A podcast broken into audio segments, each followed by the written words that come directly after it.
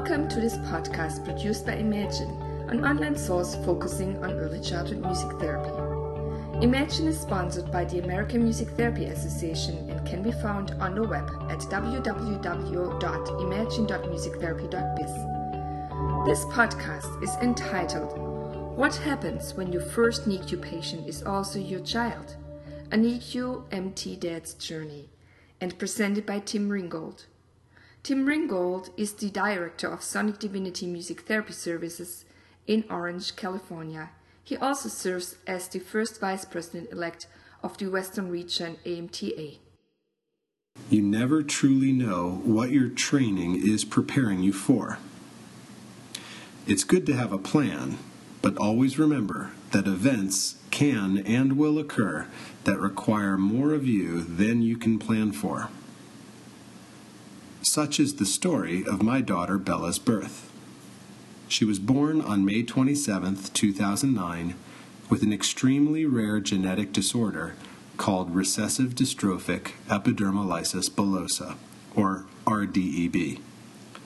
She does not produce the protein required to bind her skin to her body, which results in her skin blistering and peeling off with the slightest bump, rub, or touch. As a music therapist, I prepared as best as possible for the birth. First, we selected a program of relaxing music that we listened to every night while I massaged my wife. The plan was that during her C section, when we played the same music, it would elicit a relaxed response. This worked extremely well with the birth of our first daughter, Allie. Second, each night I played a birth song that I wrote for Bella to Mommy's Belly. I also recorded the song and had it playing at the moment of her birth so that there would be one familiar stimulus at that very awkward transition for the child. Beauty we all can see. Bella, Bella, abundance is the game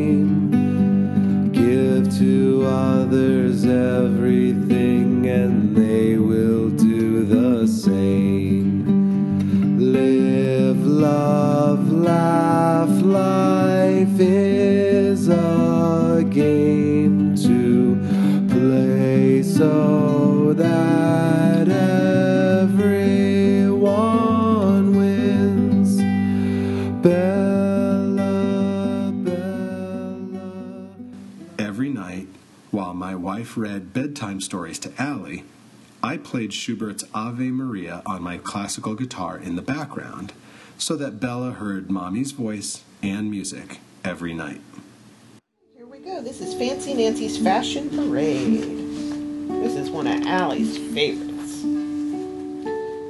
Nancy is ecstatic. That's a fancy word for happy. It is spring and all the flowers are in bloom. There's going to be a fashion parade in town. Use your stickers to make Nancy's backyard the prettiest one around. Allie put all these pretty stickers in here. At the parade, everyone will wear a fancy chapeau. That's French for hat. You decide who wears which one. You can make the hats even fancier if you like. Use your stickers to make Nancy's ensemble absolutely amazing.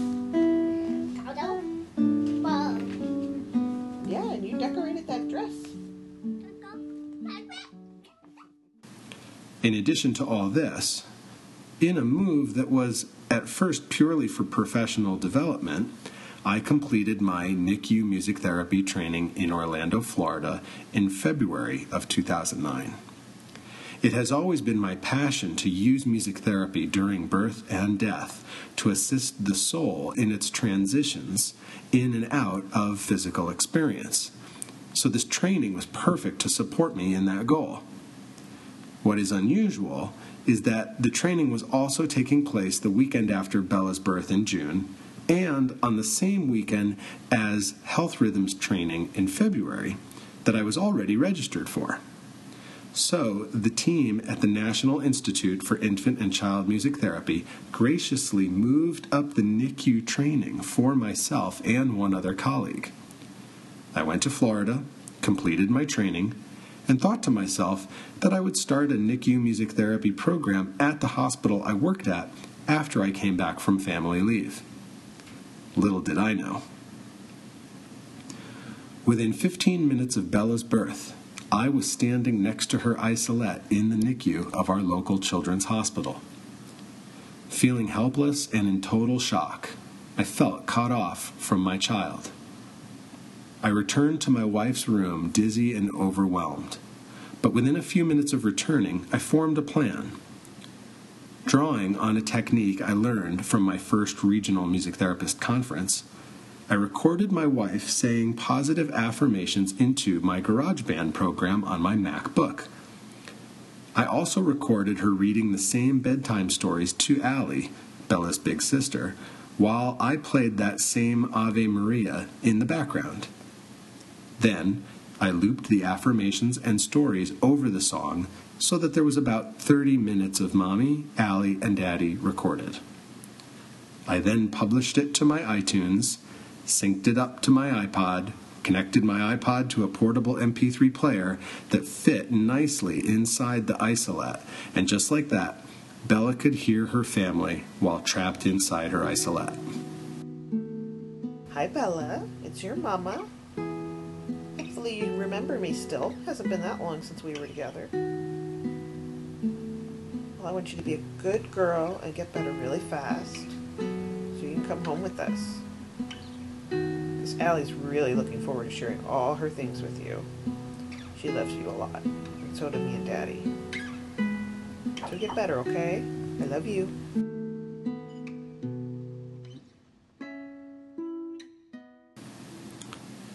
When I returned to the NICU, I had my guitar and my MP3 player in hand and no longer felt like a helpless new parent. I was a certified NICU music therapist, and I knew the effect music has in the NICU, not just for the patients, but also for the parents and the staff. For the next 11 days, I shared my skills not just with Bella, but with all the kids in her pod. I walked the unit playing classical guitar to the tempo of the different patients' heartbeats. I even received a referral from a parent who called in to say, quote, If Tim is going to be here today, would he play for my child? End quote.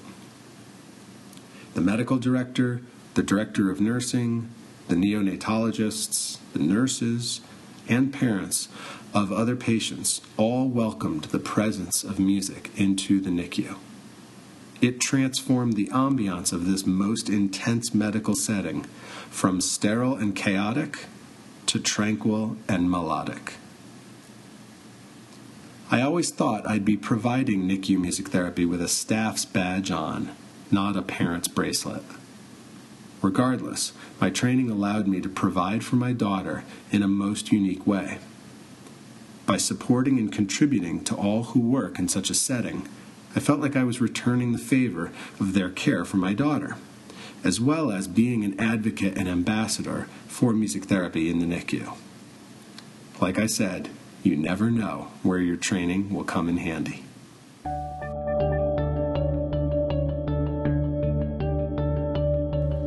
Thank you for listening to this Imagine podcast produced in 2010.